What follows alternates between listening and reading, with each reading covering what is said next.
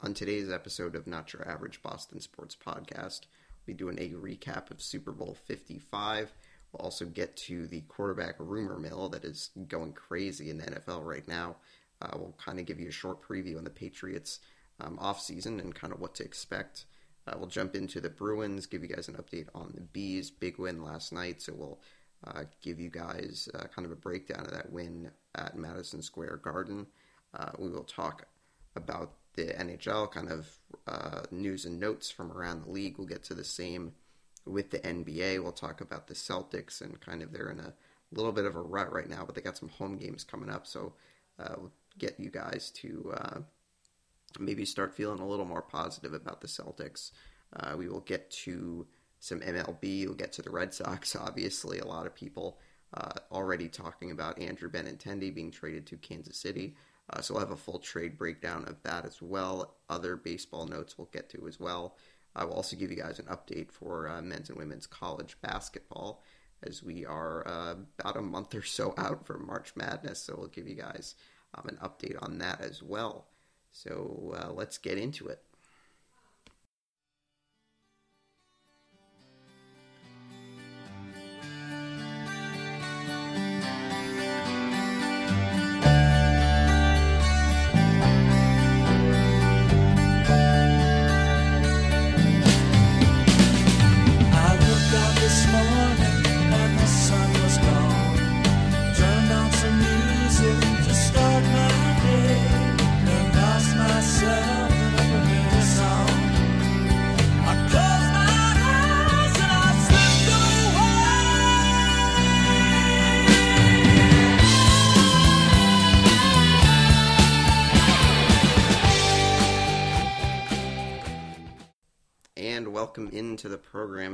Everyone. It is episode 75 of Not Your Average Boston Sports Podcast. I am your host, Garrett Hayden.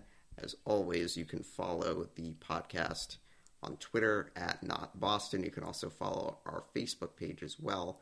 Um, and now you can listen to the podcast on Spotify and on Apple Podcasts.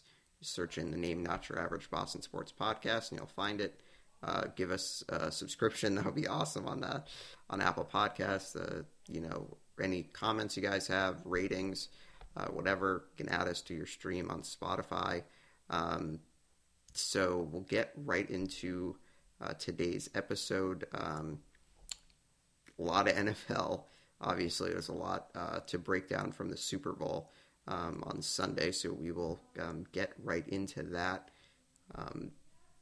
So let's let's do it. Let's get right into uh, the NFL. Obviously, Super Bowl Fifty Five. Talked to you guys uh, last week before the game, and as you know, I can tell you, I'm not the only one that uh, promised a classic, you know, back and forth, legendary Super Bowl that no one will ever forget.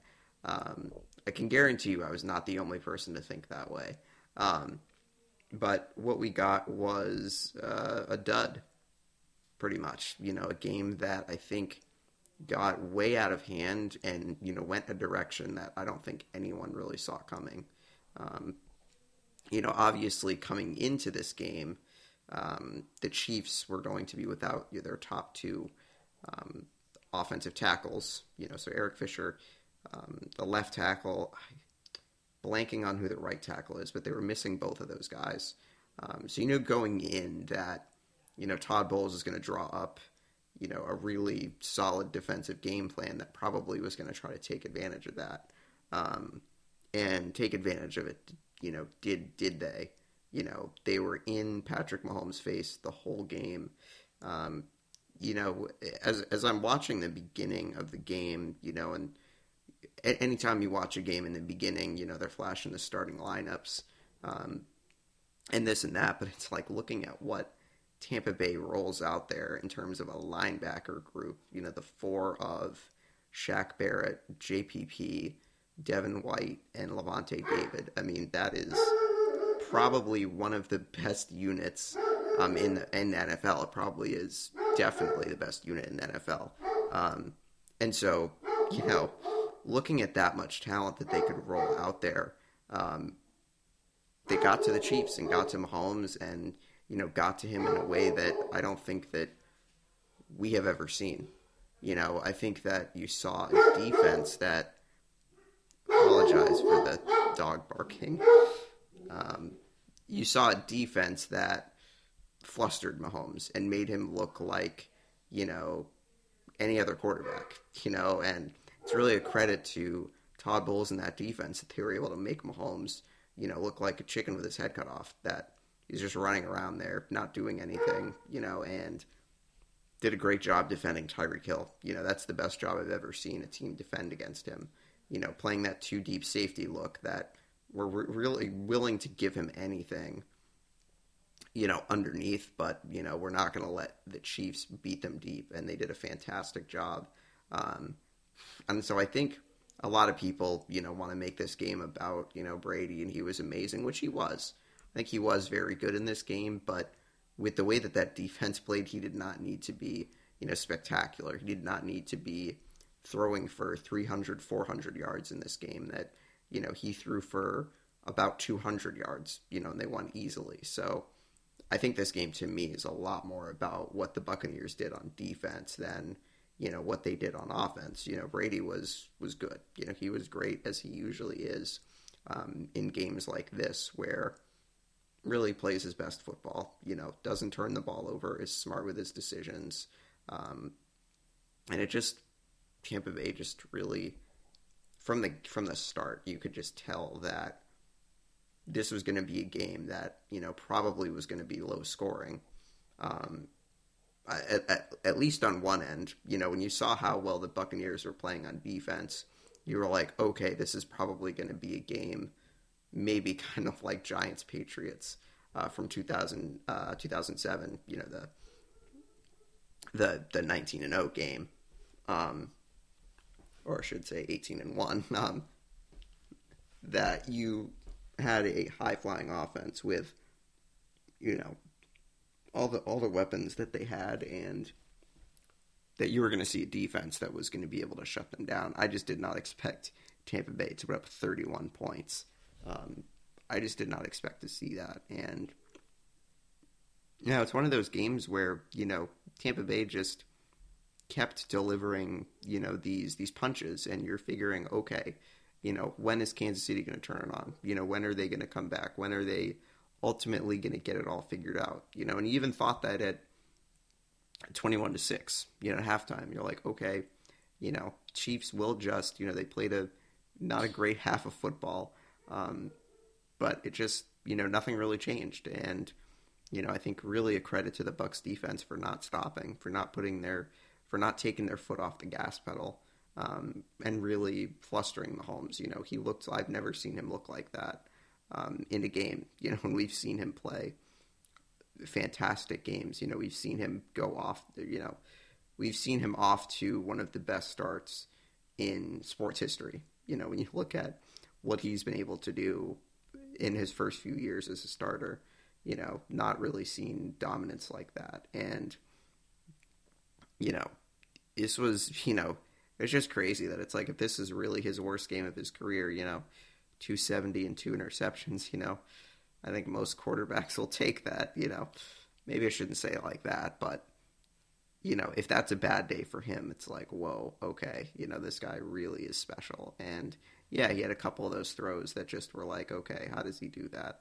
Um, yeah, you, you know the one I'm talking about, the one that everyone's talking about, you know, the greatest throw. It's like, all right, you know that that's fine and all, but you know it had no outcome on the no no you know effect on the final score. Um, and it's like, hey, it was a tremendous throw, it was pretty amazing, but you know you kind of need to stop there. I think some people were uh, taking it a little too far, um, talking about you know oh this was a you know what, what, whatever people are going to say you know about him, and I think that unfortunately the the hype around him has maybe led some people to you know not really like him and not really like the Chiefs. You know, I know some people don't like them for certain reasons, and you know reasons that I think are pretty fair.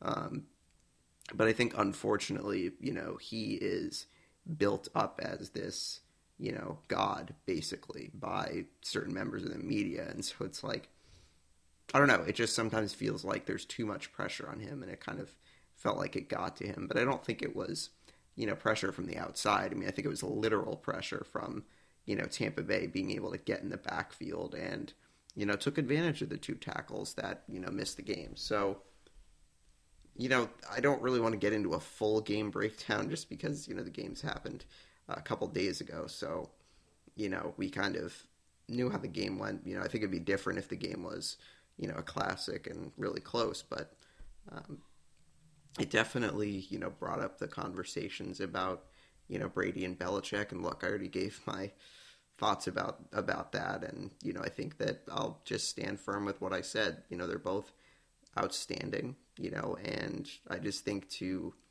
get into a debate, a fierce debate about oh, who needed who more, you know, and that sort of thing. It just kind of gets into uh, an area that I think is a little uncomfortable, where it's like, look, the Patriots have benefited from both of them being together and both of them, you know, working as a duo, and it just is like, you know, naturally with you know certain certain media markets, it just there has to always be this.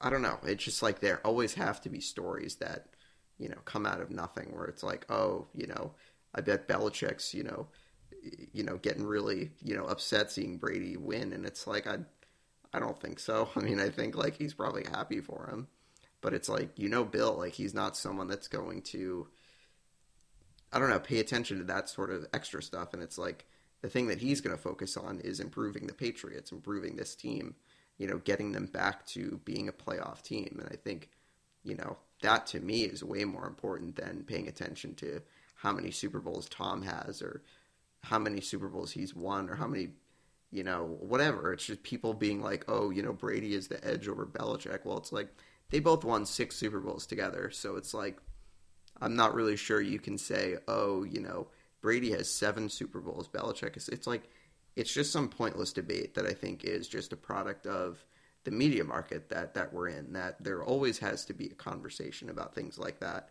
where it's like it really doesn't matter it really doesn't, but there always has to be there always has to be a debate about who's better, who benefited more, and it's just like that that's a thing that will, you know, rage on until Tom Brady and and Bill retire, you know, probably past them.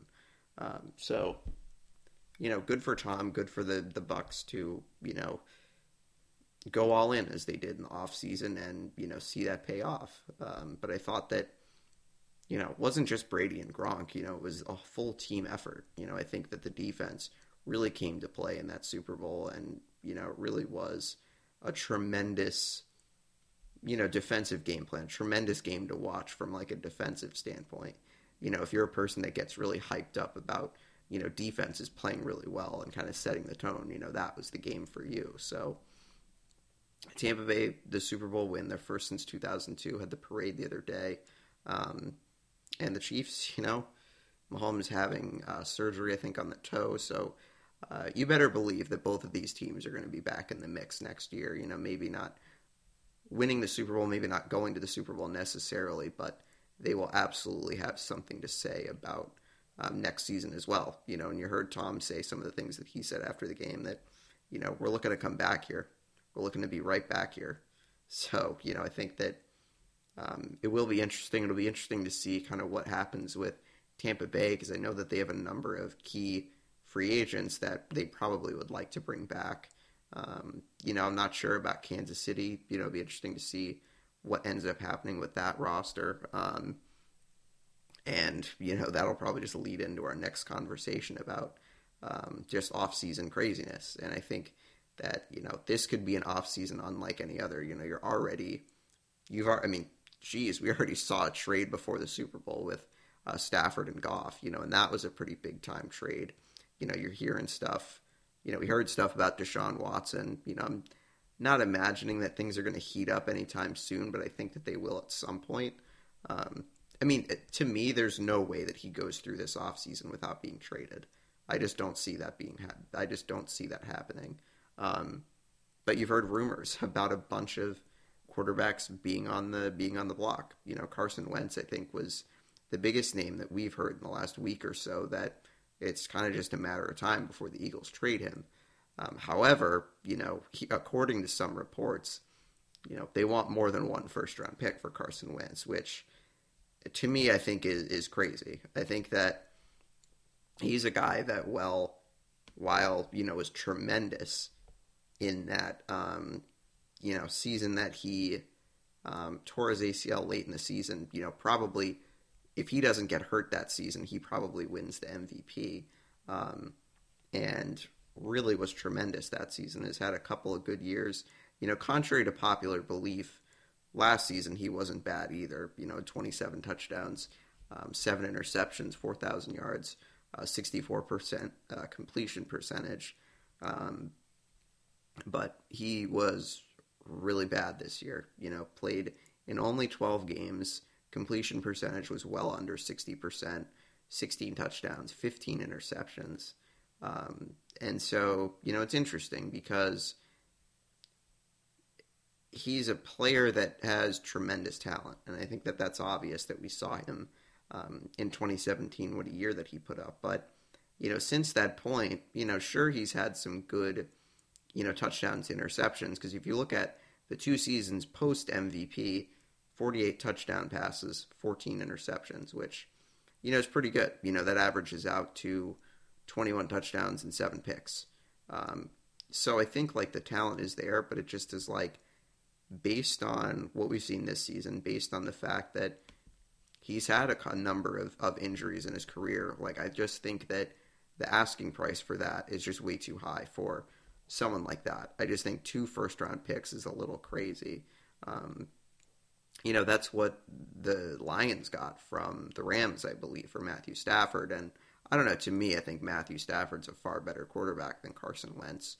Um, you know, just based on the longevity of his career, the fact that he's been pretty durable, you know, and I don't know. I just think that it's a little too high for Carson Wentz, but I wouldn't be surprised if he gets traded.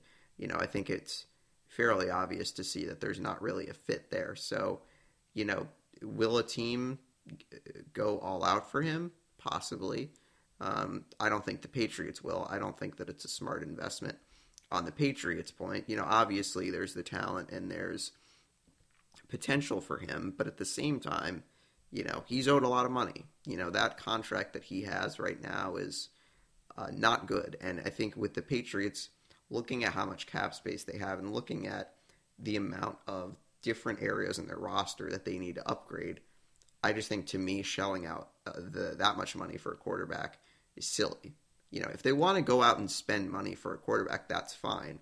But it's like I think anything past thirty million or twenty five is just is just crazy. You know, someone like Dak Prescott, who's you know the best free agent quarterback, probably will stay with Dallas. You know, unless they screw something up really badly. Um, he's going to be a guy that's going to command 35 million a season at least. Um, and I just don't think the Patriots are going to be looking for a quarterback that's that expensive. You know, I think that if they're going to bring someone in, it's going to be someone that, you know, isn't too expensive, or maybe it's a contract that they could get out of fairly easily. Um, and so I think Garoppolo is definitely a reasonable player that they could bring in. It's just, is there any desire for that to happen? Does Jimmy Garoppolo want out of San Francisco? You know, would the, uh, almost said Giants, would the 49ers be willing to you know, move on from him. Giant, uh, did it, did it again. Um, the 49ers have a mid first round pick. I believe it's 12 or 13. And so, you know, the thought process there is okay, maybe they feel like they could find someone in the draft who's a little cheaper and someone who maybe doesn't have injury history like Garoppolo does.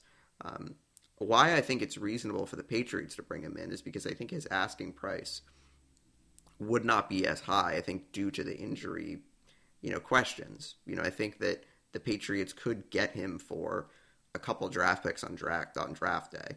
You know, I don't think that this is something that it would involve them trading a first round pick necessarily. Maybe it would, but I just think like if the 49ers are I don't want to say desperate, but if they're willing to move on from him, there's a possibility they could just trade him for a draft pick, and that's something that um, Jeff Howe detailed in his athletic article uh, which we'll reference in a moment, um, about some free agents and you know off-season targets that the Patriots could look at. That there's a scenario where San Francisco maybe gives him to the Patriots for a draft pick. But again, I don't want to speculate too much, but I think that if the Patriots are looking for a proven quarterback that is proven that they can they can play in the NFL and play at a pretty high level, Garoppolo is probably the most realistic target.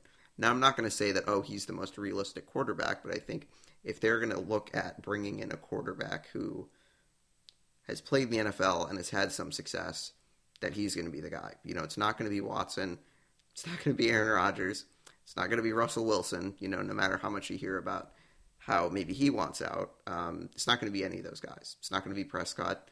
It's not going to be Carson Wentz. It's not going to be Matt Ryan. If it's going to be any of proven quarterbacks, it's going to be Garoppolo. So I think that you know the QB rumor mill kind of leads us into the next piece, which um,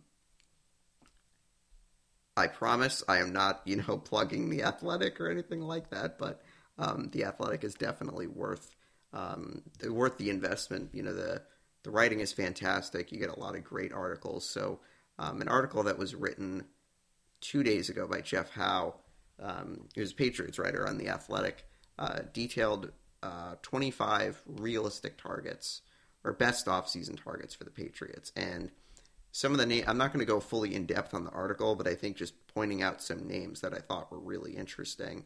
Um, JJ Watt is the player that jumped out to me that is someone who's kind of I don't want to say in the twilight of his career, but he's no longer the you know defensive player of the year that he was three, four, five years ago. The you know arguably you know best defensive player in football for a few years, um, and he's not that player anymore. You know he's had some injury issues, but I think like some people might you know disagree and say that oh, okay you know maybe he's at a point in his career where you know he wants to win which I think that that's fair. But I also think that if the Patriots brought him in for an interview or um, a visit or whatever whatever you call those uh, free agency, I, I, think they're visits. Um, that there's no reason to think the Patriots could convince him to come play.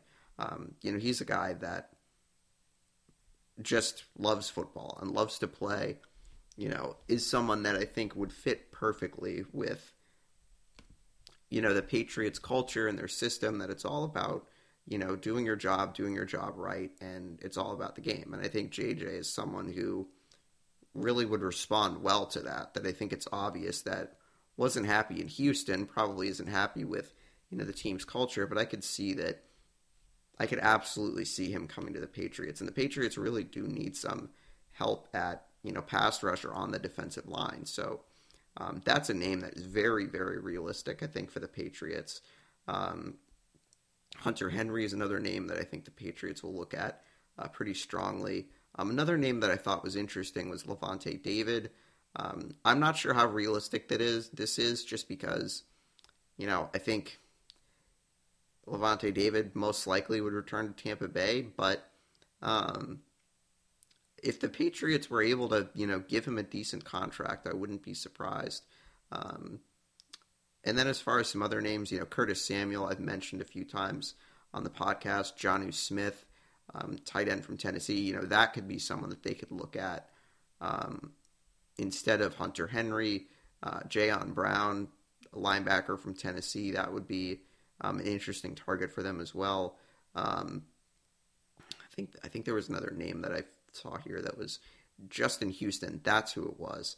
I was trying to remember there was some name that it was like, whoa, that kind of stood out to me as someone that they could bring in. Um, I think Houston absolutely is someone they could bring in on kind of a, a cheaper deal. You know, not someone who's the same player that he was in, say, Kansas City, um, but still is an effective pass rusher. And, you know, I think that he could be, and this is something that Jeff Howe said, he could be a leader for some of the young linebackers that the Patriots have. That um, would be a good, good would be a good player for Chase Winovich, Josh Uche, to be able to kind of learn off of. I think that that would be a really smart investment by the Patriots if they had if they brought him in. Um, just trying to look at any other names that I thought were were interesting. Um, Ryan Fitzpatrick I think was the only other one that I wanted to mention. So he's someone that I think either way, you know, depending on what direction the Patriots go in, whether they, you know, try to bring in Garoppolo and try to do everything they can to bring him in, you know, or they go the youth route and try to draft someone in the first or second round.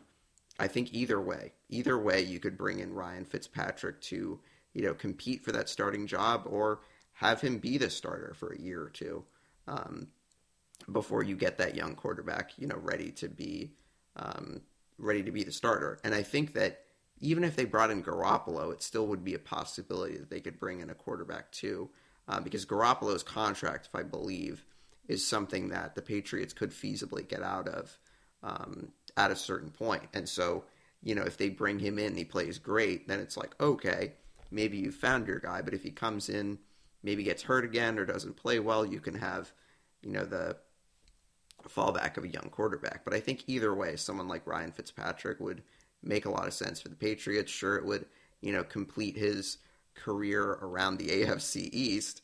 Um, but I think that that's a reasonable target the Patriots could bring in for a quarterback because he's someone that isn't perfect, but if you surround him with the right players on offense, he can give your team a chance to win. And I think that as long as the Patriots have an offense next season that keeps them in games, you know, maybe makes some mistakes, but keeps them in games, gives them a chance to win, that I think their defense, you know, can come up with the, the they can come up with the, the right plays that they can win games. That, you know, as long as the offense plays well, doesn't turn the ball over, you know, then you can kind of have a successful team. Because I think the Patriots defense is going to be a lot better this, you know, next season.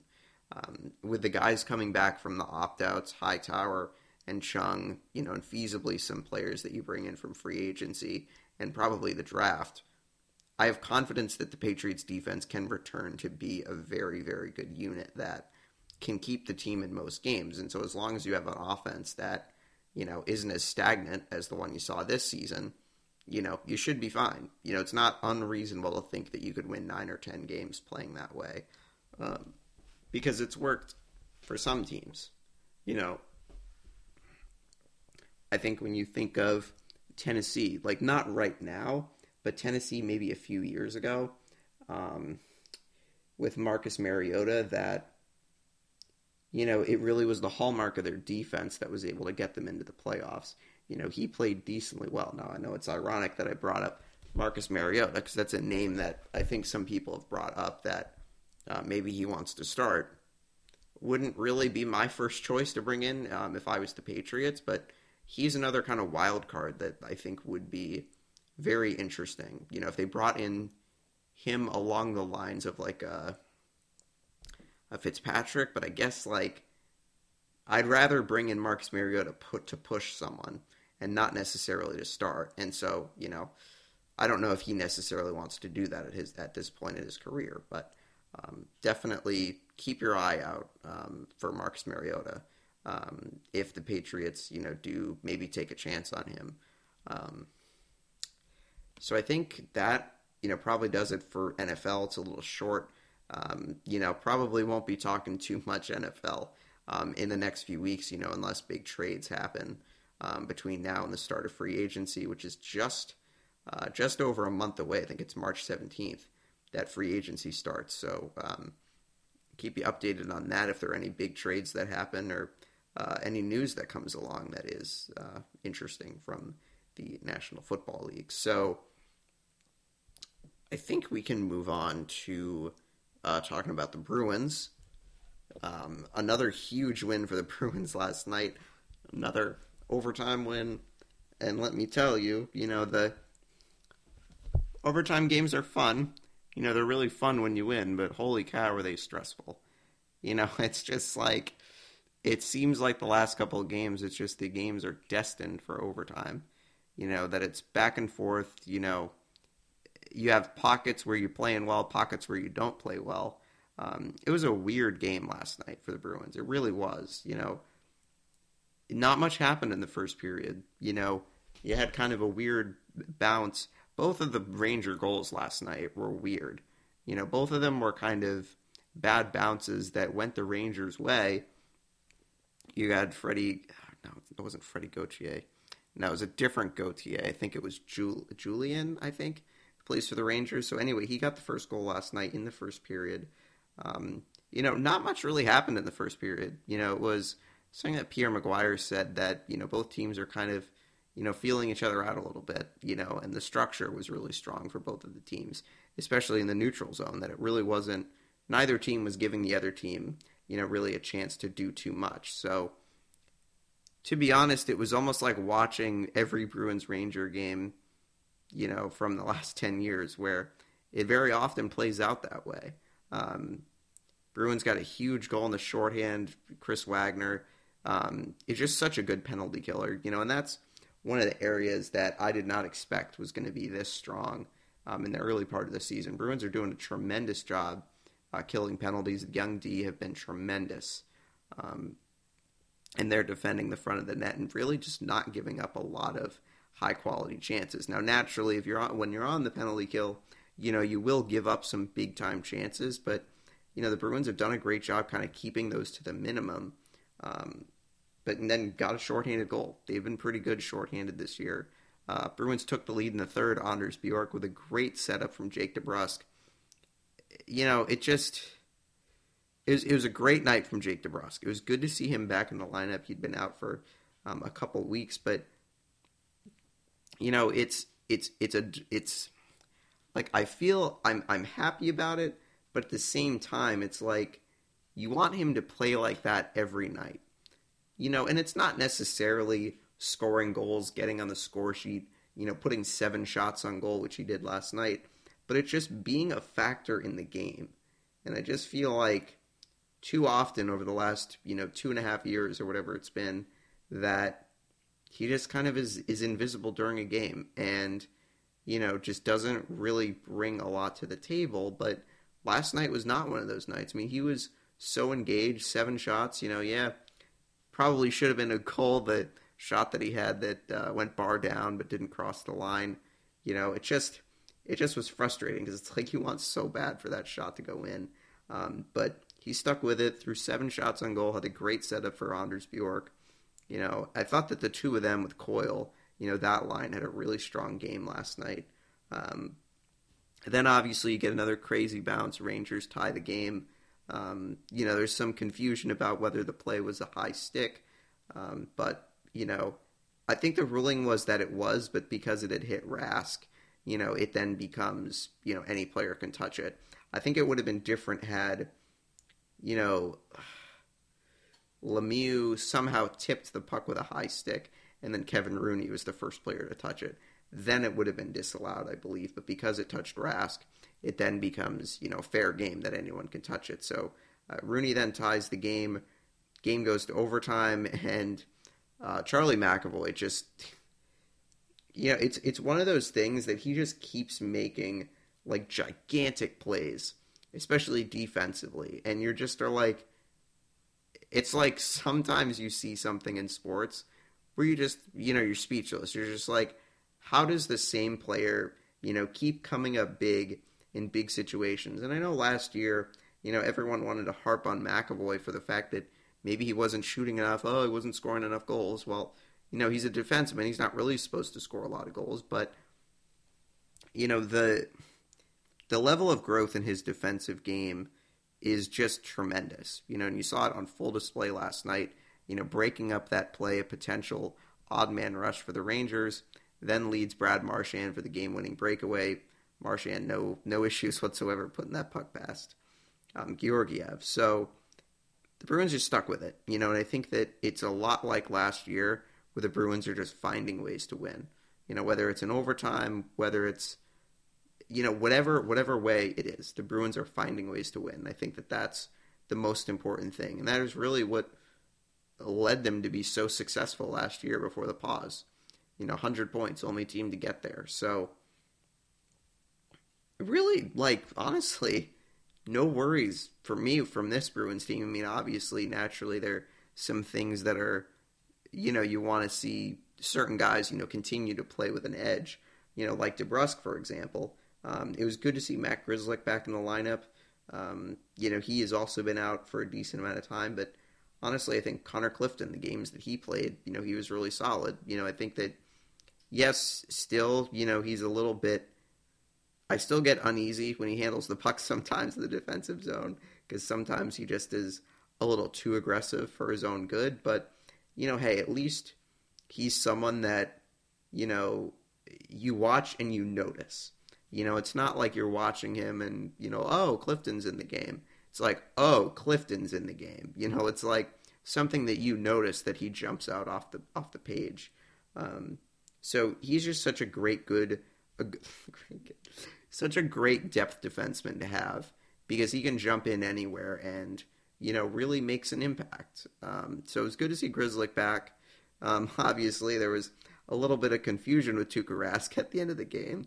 Uh, I'm sure that if you were watching the game, you noticed that uh, Tuukka starts to go off the ice with uh, about a minute and 20 seconds left in the game. And, you know, me obviously watching that, I was like, oh, they're getting a power play. You know, oh, okay. You know, he's leaving the net because they're getting a power play. And I was like, oh, nice. And then, you know, you see the commotion, guys are waving, and it's like, okay, wait a second. You know, there's no penalty on the play. And, you know, I think there was something in the paper after the game, like he said, I thought the game was two to one. I thought that they were, I thought we were losing. So, you know, obviously with when that situation happens, you know, the Bruins had the puck, so no harm, no foul. But it just was like, whoa, okay, like timeout for a second, you know. And it was it was good to see Tuukka kind of laugh it off and be like, all right, like I kind of screwed up, and you know, you know, it's just like I don't want to harp on this because I've harped on this for so long, but it's just like I absolutely know that there are some people watching that that were like, oh, you know, Tuukka doesn't care. He doesn't care about the game.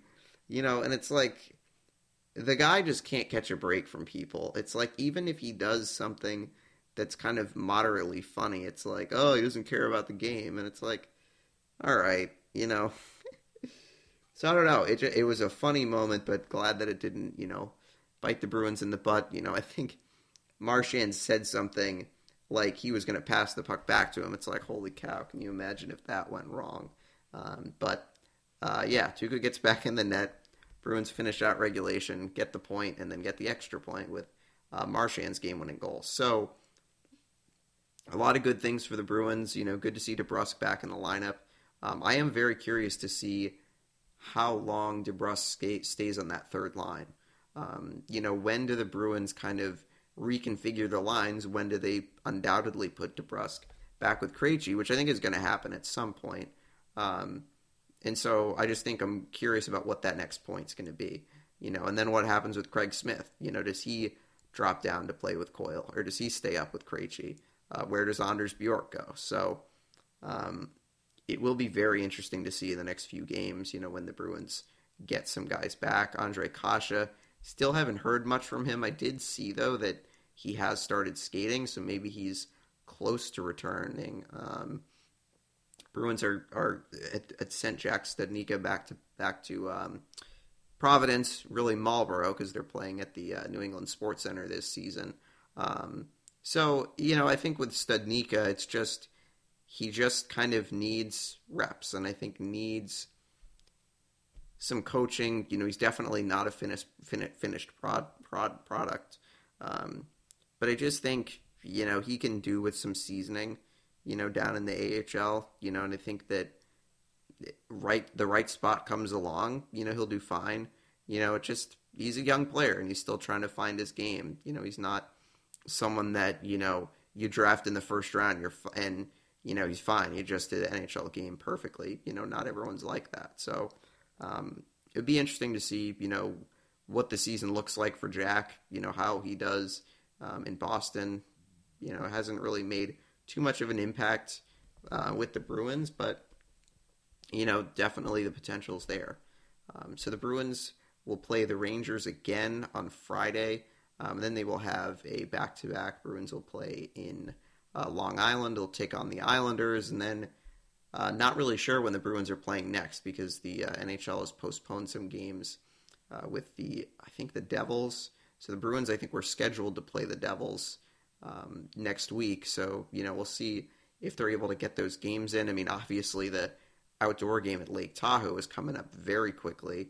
Um, it's almost about a week away at this point. So, you know, I think you probably should hold your breath on that game. You know, I know the expression is don't hold your breath, but I think you should hold your breath because I don't know if um, the Bruins are going to be able to play in that game just based on, you know, COVID protocols and just kind of the way that things have been happening in the NHL in the in in recent weeks. So, um, not sure if they're going to be able to play that game, but if they do, obviously it'll be a tremendous sight to see in Lake Tahoe. So, um, I think moving from the Bruins, look at the rest of the NHL. Um, the Toronto Maple Leafs are atop the NHL right now. Beat the uh, four to two last night in the only other NHL game. Uh, Toronto with 14 games played, 11 2 and 1, 23 points. Uh, Bruins are the only other team to have 20 points right now. So Toronto, I think, really making the most of the division that they're in. Um, you know, as I was looking at the standings, you know, you think you look at some of the teams, and on most days, I think Toronto is going to be better than the majority of the teams in that division. You know, I think that this division most likely is going to be Toronto and Montreal neck and neck the entire season.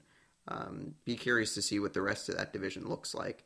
Um, you know, Ottawa obviously has been struggling a lot, um, but I think those final two playoff spots in the North um, are going to be very interesting to watch. So, uh, Toronto continuing their hot start. Um, Montreal have been playing incredibly well. Uh, I mean, they are still playing pretty well, but Toronto is now kind of past them as that hottest team in the league um, as they've as they have won uh, four straight. Toronto has. Uh, Bruins obviously two points in front of Philadelphia for first place in the East. Um, you know the East has had kind of a weird week or a couple weeks because the Rangers or uh, excuse me, uh, Sabres and the Devils have had a lot of games postponed. So um, obviously keep your eye on that. You know I think that there's a possibility that you could see a pause um, in the next week or so, just based on the amount of games that are being postponed, and you know, it might get to be an unfair advantage or unfair disadvantage for certain teams. You know, having to make up the games that they're going to have to make up. Um, so worth mentioning, the Bruins have won four straight. Um, are getting some a little bit of breathing room from Washington. Obviously, Philadelphia is just two points behind, um, but the Bruins have been awesome. It's really been awesome. Uh, 12 games, 9 1 and 2. Only one game where they've not picked up points. The 1 nothing loss to the Islanders, um, the third game of the season, I believe. In the Central, Tampa Bay is on top with 19 points.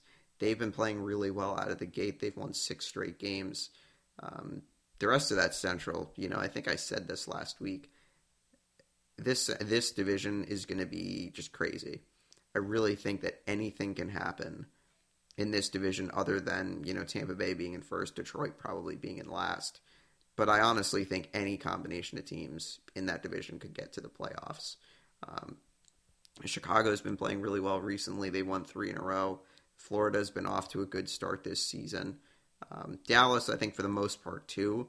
You know, as much as they had to start the season late, I think that they've picked up, you know, right on track from where they were last season. I know they're not, you know, dominating the division or anything, but you know they are playing some pretty good hockey.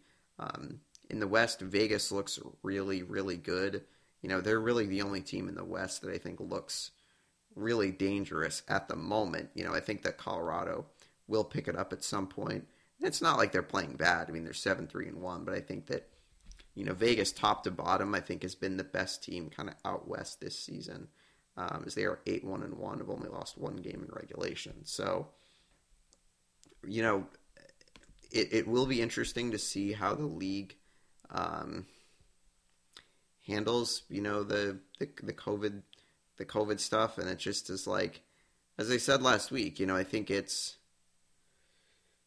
it's it's a it's difficult because I think on one hand, you know, you want to see the players being as safe as possible, but you know, you, you know, the league doesn't necessarily.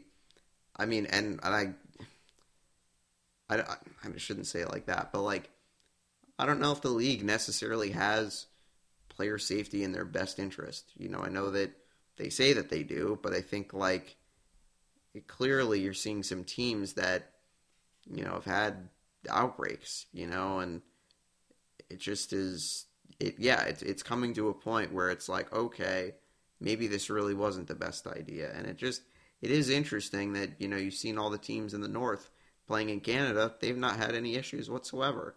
You know, so what does that tell you? Well, that tells you that you know, the virus isn't as much of a big issue in Canada as it is here. You know, maybe the teams are really adhering to protocols, you know, and just it's it's just a difficult situation because I think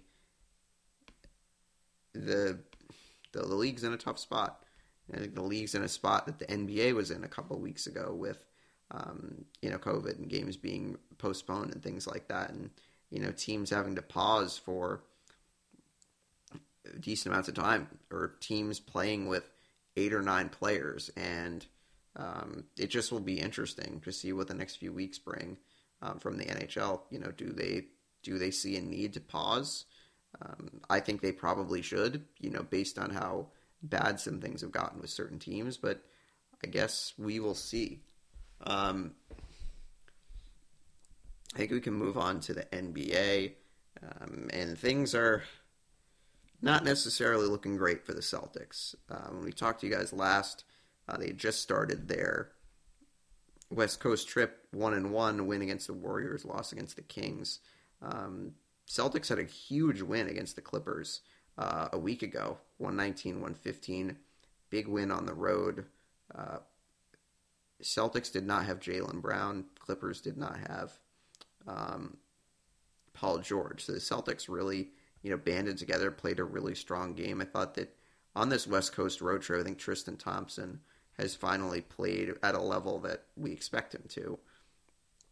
So I think that that was, you know, a solid win. And, you know, the Celtics two and one on their West Coast trip, going into Phoenix for that Super Bowl Sunday, and uh, just couldn't make a shot.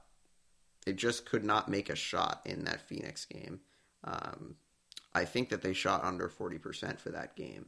And it just was one of those game, one of those days that just nothing was going in. You know, nothing really was going the Celtics' way. Um, in that Suns game, they ended up losing 191. Um, and yeah, it was a game that just kind of you felt like they should have been they should have been up to play in this game, you know. And I think the Celtics have had some issues in years past of getting up for afternoon games. You know, this was a two o'clock start. Um, well, not a, not two o'clock local time, two o'clock, you know, here in Boston. Um, but they just were flat, you know, and then just completely fell apart against the Jazz on Tuesday night um, with their 122 to 108 loss, you know, finishing the West Coast trip at two and three. So it was like you felt okay for the Celtics going into that game against Phoenix, but they dropped that one. Then they dropped the game to the Jazz, where they just kind of they really just kind of gave up in that fourth quarter. It really just was not good enough from the team. Um, and yeah, Jaylen Brown had some choice words to say, and you know the Celtics are not really in a great spot. You know now you have Toronto; they're starting to play some better basketball. They're playing the Celtics tonight. Um, that should be a really important game for the Celtics. Um, and it just is it's it's just inexcusable is what it is. And I know that Marcus Smart's been out for a couple games, or well, no, he's been out for the last five games, and they haven't had him. But it's like that's no excuse. You know, that's no excuse for not bringing the required effort. You know, in the fourth quarter, and I think unfortunately the Celtics are, you know, settling for too many jump shots and you know, the free throw attempts, sure, you know, if you want to say what you want to say about the officiating, which, you know, I think in the NBA is a joke, you know, I'm not really going to say anything else, but, you know, the Celtics really got to start being more aggressive and need to start making things simple. Um, you know, and one of the issues that a lot of people have had recently is Kemba Walker and him getting back to that all star level um, and getting him to play a lot of minutes. And he's not really responded well to it. You know, he's in a really, really bad shooting slump. And, you know, I don't know. It seems like this happened last year in the playoffs. And, you know, it's just shots are not going down. And you'd like to think that, okay, maybe it's because he's still not quite right from that injury and he's still trying to come back. Um, and oftentimes when you try to come back really hard, you know, it's it's a challenge, you know, and you can't play at the same level, you can't get shots to go down, but it's like when the Celtics are without Marcus Smart for this stretch, you need a third person to be able to score the basketball and they've not been able to get that. And you know, part of me thinks that okay, if that doesn't change, are they going to make a trade earlier than we think? You know, are they going to pull the trigger on a deal because they just desperately need some scoring? you know, do the Celtics just pull the trigger on a trade to get Harrison Barnes or Aaron Gordon or someone like that? Do they just pull the trigger on it? Um, you know, I'd like to think that maybe they could do something small, like bring in someone like a JJ Redick or you know someone who can come in off the bench and score. Um, but it just is it's it's not looking great for the Celtics, you know. And I think that hopefully, with four out of the next five are at home, and you know you got some teams coming in here that you know aren't great. You got Detroit coming in tomorrow night. You got Atlanta coming in next week. Uh, you know you're going you're playing Washington at, at one point.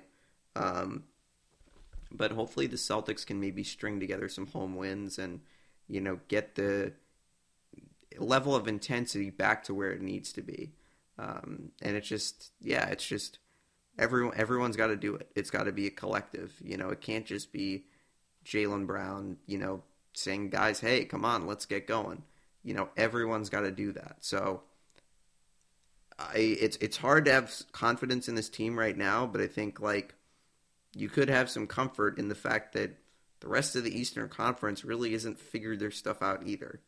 You know, Philadelphia and Milwaukee really are the only teams that, you know, are really have figured things out. Everyone else is just kind of playing catch up to those te- those two teams, and that includes the Nets. You know, they're only 15 and 12. Celtics are 12 and 11. Um, so, you know, I found that really interesting this season that really no teams in the East besides Milwaukee and Philly have gotten off to good starts. So um, definitely a lot of room to improve for the Celtics, but um, they can get back there. I'm convinced that you know they'll be able to get back to playing at a high level. They just kind of need to find that. Um, but I think it, it, make the game simpler. You know, stop committing silly fouls. You know, stop getting into foul trouble late in games. Stop sending teams into the penalty with eight minutes to play in the fourth quarter. You know, some things have to change. You just got to be, I don't know, more efficient on offense. And it's like that's easier said than done. But that leads me to believe that, you know, things don't really change in the next three, four, five games. Maybe they coded that TP, that traded player exception. Maybe they go to that way earlier than the trade deadline. Um, I think the trade deadline is sometime in March. Um, so maybe they go to that earlier than people think. Um, obviously, there's stuff flying around that oh, you know, Danny Ainge is up to something, but you know, then again, we've heard that uh, we, we've heard that quite a bit over the last couple of years. So you know, not sure if that really means anything. Um, one other NBA note. I think I talked about this last week. I think the NBA All Star Game, the going forward with that with the Players Association, is a really bad idea. Um, I just think you. I just think playing an All Star game in this year in particular is just. Not only is it un, I think it's unsafe just because of the virus, but I also just think it's not really smart when you have had, you know, teams that came into the start of the season having played, you know, two months earlier, and it's just like guys need that rest. You do not need to play an All Star game, you know, in a in a shortened season like this, but you don't need to play one, you know, in a, in a pandemic. Like, what are what are we doing here? You know, like, and I also think it's kind of ridiculous that the players were under an understanding that they weren't going to play an All Star game. You know, now the league is going to change it, and it's like, okay, now you're going to have guys playing in this game who don't really care. You know, and it's like the whole point of this this game people don't really care until the fourth quarter. So it's like, okay, I just I don't understand why we're playing this game. I don't understand why this needs to happen. I just think it's a really really stupid idea to play it in a pandemic. Like what are we doing? You know, like I think the, league's been doing a better job in the last week or so the last couple of weeks with the virus, but it's like what we're asking these guys to go down to Atlanta. You know, we're letting fans in the arena, and now we're gonna do you know dunk contests and stuff. It's like, yeah, it's a great thing to watch, but it's like, why do you need to do it now? Why do you need to watch an NBA All Star game? Like, why do you need to watch a glorified pickup game? You know, with Joel Embiid jacking up eight threes in a game. Like, who wants to see that? You know, like, who wants to see Rudy Gobert throw up like five threes? Like, what are we doing here? It just, I don't know. It just seems really, really stupid that we're we're talking about playing this game, and you know, and I said this last week. Like, I don't know why there are players in the NBA Players Association that like are agreeing to go forward with this when you've heard a lot of complaints from a lot of other players, and it's just like there definitely is some disconnect there that we are missing. Um, so that was just the last little NBA thing I wanted to talk about. You know, we'll take a look at the the standings right now. The uh, Sixers obviously in first place in the East, followed by the Bucks. The Celtics are currently in fourth place in the East at 12 and 11, five games back of first place. They'll take on the Raptors tonight. Raptors are right behind them in fifth, uh, and then the rest of the playoff structure is followed is uh, followed out by Indiana, Charlotte, and Atlanta. If, you know the Heat are starting to climb a little bit in the in the standings if they, as they've won three straight games and are starting to get guys back to playing regularly, um, and that includes Jimmy Butler. So I think definitely keep your eye on the Heat as they'll probably continue to climb um, in the standings. I don't expect Charlotte and Atlanta to last in the playoff structure, but you know, I guess I guess I could be wrong. Um, in the Western Conference, you know, Utah is still playing at a great clip. Nine wins in their last ten, five straight wins, and Lakers are coming up really fast in the West as they've won six straight games now, and they are just a half game out of first. Clippers in third, Phoenix in fourth, followed by Portland, San Antonio, Denver, and then Golden State in that eight spot, that final eight spot. Uh, Dallas has picked it up a little bit. They've won three straight games, so they're kind of back in the conversation for the playoffs. Uh, Phoenix is playing at a good clip. They've won four straight, seven out of ten. Had that uh, win against the Celtics last weekend. Um, so Phoenix definitely is a team to watch. You know, Chris Paul, DeAndre Ayton, Devin Booker. Um, I think they got a good group of bench players too. Um, so I think that, you know, yeah, I think the Clippers and the Lakers probably are the teams that most people are going to pick to to do well in the playoffs. But you know, trust me, I think Phoenix is going to be around. I think they're going to be a team that you know will will have will present some issues for some of the top teams. I think Denver too. You know, I know that they've not gotten off to the best start as they're 13 and 11, um, six and four in their last 10, nine and nine in the conference. Um, only six and six at home, but you know, I think Denver is good enough that they'll be able to figure it out. Um, but uh, yeah, Denver and Phoenix, two teams to keep your eye on. Um, and then obviously Utah. You know, Donovan Mitchell is playing at uh, an unbelievable level. He was unbelievable against the Celtics the other night. Um, it's just so good to see. I mean, he's a guy that just it's just one of is one of those guys that you root for. You know that he's just such a good guy, such a good face for the NBA, and I think that it just there's so much positive that comes out of that of, of that guy. And um, yeah, it was tough watching him. You know, drilling all these threes the other night, but he's really one of the NBA's great guys, and really someone that you can be proud of that okay this is going to be one of the guys that is going to you know keep you know take the torch from LeBron James take the torch from you know some of the guys who are stars in the league right now and he will be you know one of the biggest stars in the league you know eight five eight years from now so you know good to see him good to see Utah playing really well and kind of showing the rest of the NBA that okay you know the Utah Jazz are a pretty damn good basketball team. So um, they've been an interesting and fun team to watch uh, for most of this season. So we will move on to some MLB. I know that a lot of people are really interested to hear uh, what I have to say about Andrew Benintendi's uh, trade to the Kansas City Royals that happened uh, last night during the Bruins game. So, you know, naturally, I didn't hear about this until after the Bruins game. I typically don't uh, have my phone with me while I'm watching uh, the Bruins. So, I come back to, to my phone and, you know, all this stuff about Benintendi going on Twitter, and a lot of people are talking about it, you know, rightfully so. So, um, this was something that, you know, we talked about, we talked, talked about this um, with Eric Bellier a few weeks ago. Um, and so I think, you know, he's someone that definitely still has some good potential, but, you know, there definitely have been some warning signs um, in the last couple of years that maybe his bat speed is not as good as it, you know, once was. And I think that uh, the Red Sox maybe are thinking that maybe it is kind of a, a downward slide. But, you know, I think that there there's two things to this trade.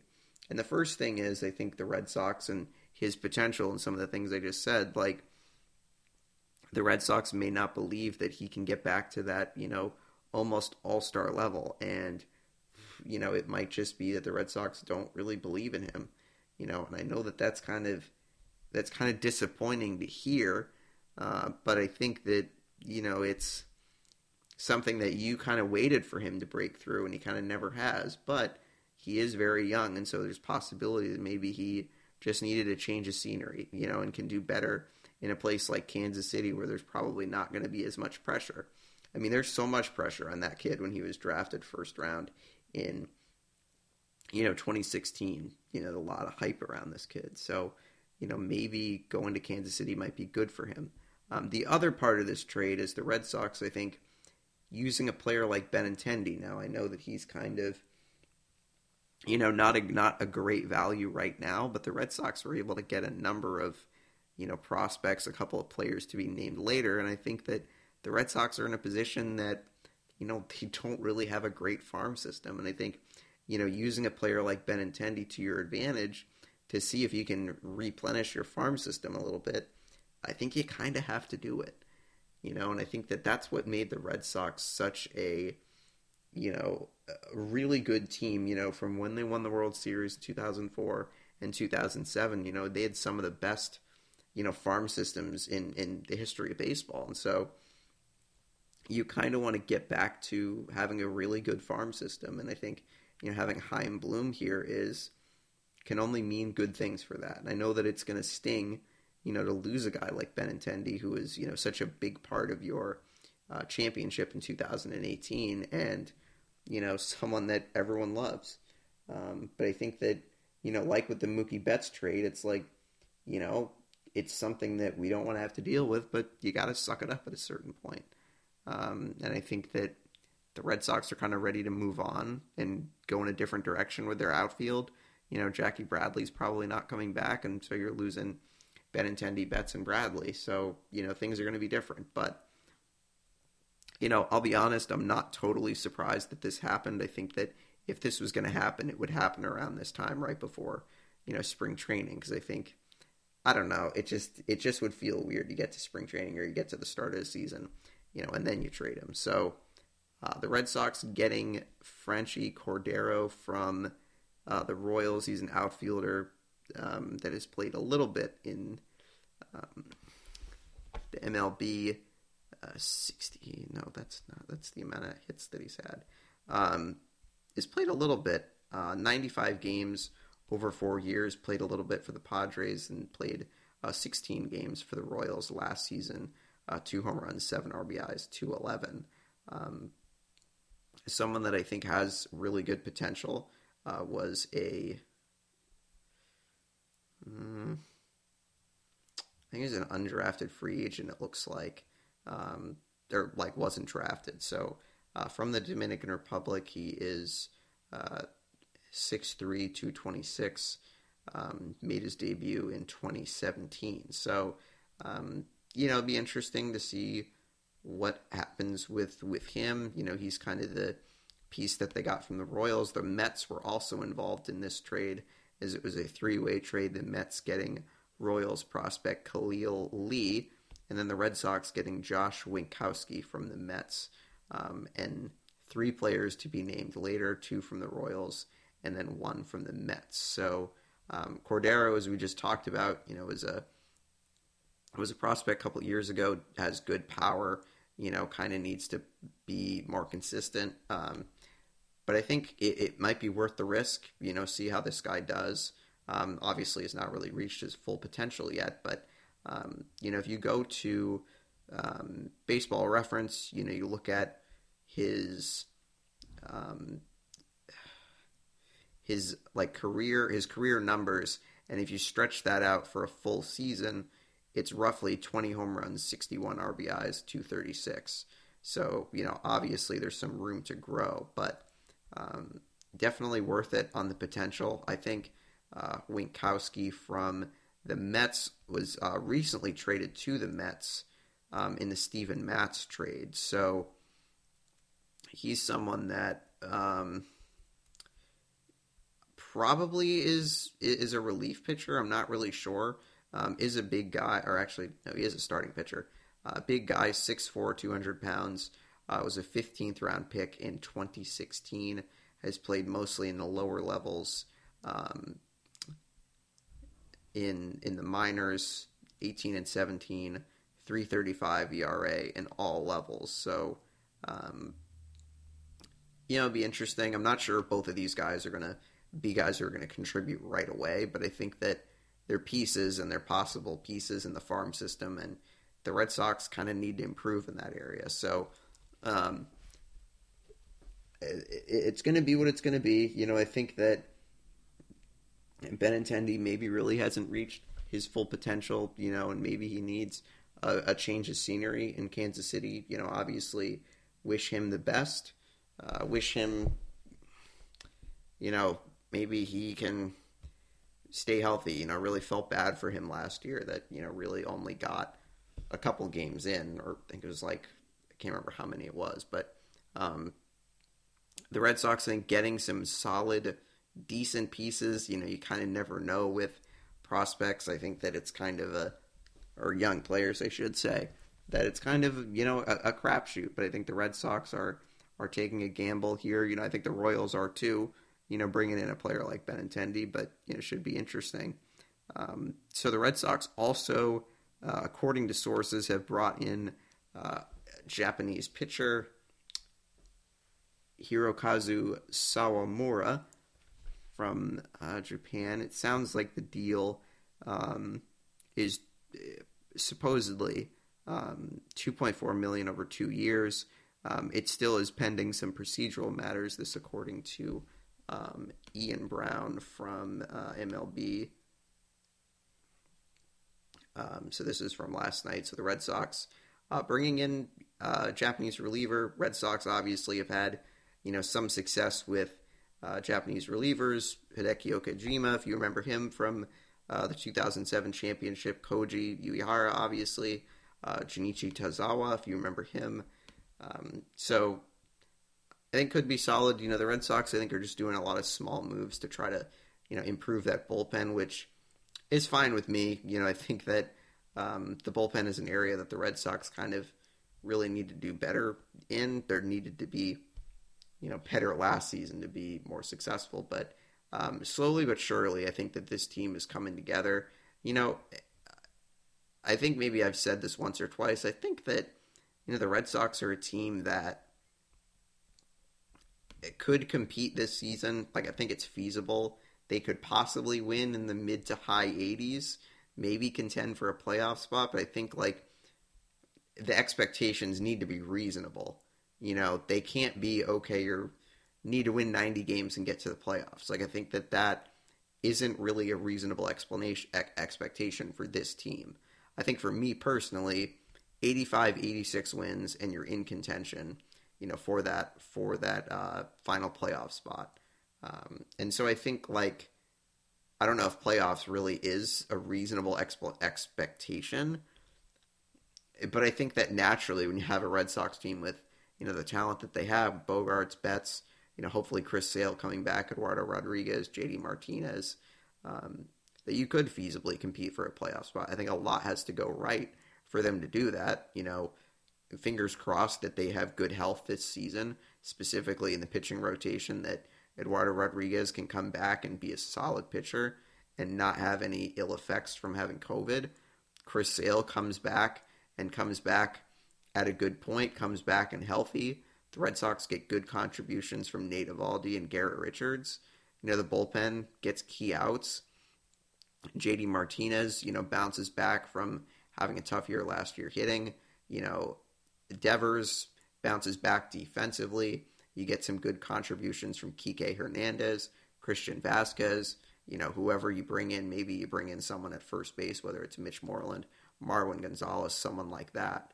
Um, and I think if those things go right, the Red Sox could feasibly go to the playoffs. But I think that, you know, obviously the expectation here in Boston is always, you know, go to the playoffs, compete for championships. You know, I don't think they're going to do that this year, but they very well could do it next year. You know, they are setting themselves up for, you know, long term contention, which really should be the goal for any sports franchise is being as good as you can for as long as you can. You know, I know everyone wants to have the Red Sox go out and sign George Springer and and Trevor Bauer and go out to try to buy the World Series. You know, but it doesn't work like that. I think that the Red Sox bringing in a guy like Chaim Bloom, they're trying to compete for a long period of time. And maybe if it takes a little bit of time, so be it. You know, I think that too often, especially in this market, you know, everyone wants the instant gratification. But I think like as time moves on, you know, it doesn't always work like that. Like I think we as Boston fans are so lucky to have that 20 year run of teams going to championships, winning championships, and all this and all that. But I think that you have to understand that that's not normal. You know, that that's not something that just happens. You know, it has to be kind of a perfect storm of all these teams being really successful at the same time.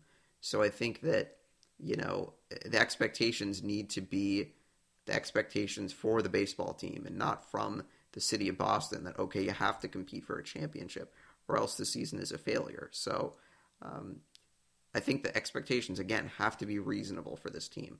It can't be win 95 games and win the American League East. Like, I think it needs to be a little bit more reasonable. Um, so obviously, we'll keep you updated as we get closer and closer to uh, the start of the season. Definitely we'll have Eric Bellier on again at some point. Um, so, yeah, I think that that probably can do it for baseball. Uh, to close out, we'll give you guys some uh, updates on the top 25 in men's and women's college basketball. Uh, we'll start with the men's top 25. Uh, mostly the same at the top Gonzaga and Baylor, uh, Michigan, Ohio State, and Villanova in the top five, as they've kind of stayed the same. Uh, you got Illinois and Texas Tech jumping into the top 10, followed by Houston, Virginia, and Missouri, who have jumped up uh, pretty high. Alabama's had a really good start to the season. They're at 11th. Um, Rutgers basketball, you know, seemingly has had a good season. Uh, they're at 25. So definitely as we get closer to March Madness, we'll give you guys kind of more updates on some of these games. You know, it's kind of just been a helter skelter type of season because you've had games being you know postponed left and right. So kind of hard to you know really gauge some of the teams. You know i think that other than gonzaga and baylor it's really hard to gauge the rest of the teams. You know villanova they're always very well coached. Michigan is always well coached. You know texas tech i think that they've made some they've made some noise in, in recent years. So um, hopefully that this you know these tournaments can be safe for the men and the women that you know they can get all these games in. But i think i definitely have some concerns about you know the tournament being able to to happen you know? So i think if obviously if it does happen and we do are, and we are able to keep you know these these athletes safe that i think this tournament could be crazy you know really you could see anything happen you know that you expect gonzaga and baylor to kind of be at the top but you know, really just it's then it's everyone else fighting for it. So I think you could see that in the men's and the women's uh, basketball. So um, UConn had a big win women's basketball. They beat, I think they had beaten South Carolina earlier in the week. I want to say. Um, so South Carolina still is at number one, UConn number two, uh, followed by Louisville, NC State, and Stanford um, in the top five. Uh, Texas A&M, Baylor, UCLA, Maryland, and Arizona rounding out uh, the top ten. So I think also as it as it is with the men's tournament. You know, I think that the women's tournament, you know, provided that it can be safe enough, you know, could really get crazy. You know, I think that in the women's game, you typically have about five or six teams that, you know, are really, really solid and are going to blow teams away. But I think, you know, at the top, it could get interesting. Louisville's been really good. Stanford's 17 and 2. Texas A&M's 18 and 1. Um, UConn hasn't played quite as many games because I think they've had some games that have been postponed. South Carolina uh, with Dawn Staley, like they're always going to be a really good, a really good test for for UConn. You know, they're probably going to fight, you know, one and two, and pop, possibly maybe play each other in the final four. Um, but I think, you know, eh, March Madness is definitely something to look forward to. You know, I think that a lot of people were feeling like they got robbed a bit last year. You know, specifically some of the athletes who were seniors and you know didn't get to play um, in their last tournament. So, you know, I think that we hope it can happen, but I think at the same time, it's got to be safe enough. You know, and I think as we get closer and closer, you know, it's just like I don't know. I'm getting more and more uneasy that maybe this won't happen. So, I think the men's tournament scheduled to be in Indiana throughout the state. I want to say probably you know Bankers Life Fieldhouse where the Pacers play, um, Assembly Hall. I think I also heard University of Indiana. You know might host some games. I think that the women are going to be in San Antonio, San Antonio area. I think that's what I heard. Um, so definitely you know keep tabs on that as well. So I think that probably does it for for for me this week. Uh, for episode 75 of Not Your Average Boston Sports Podcast.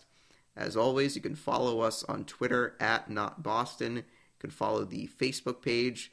You can uh, follow me on Twitter at the Sports Guy 97 if you want. Um, have some, you know, potential stuff in the works that I'll let you guys know about.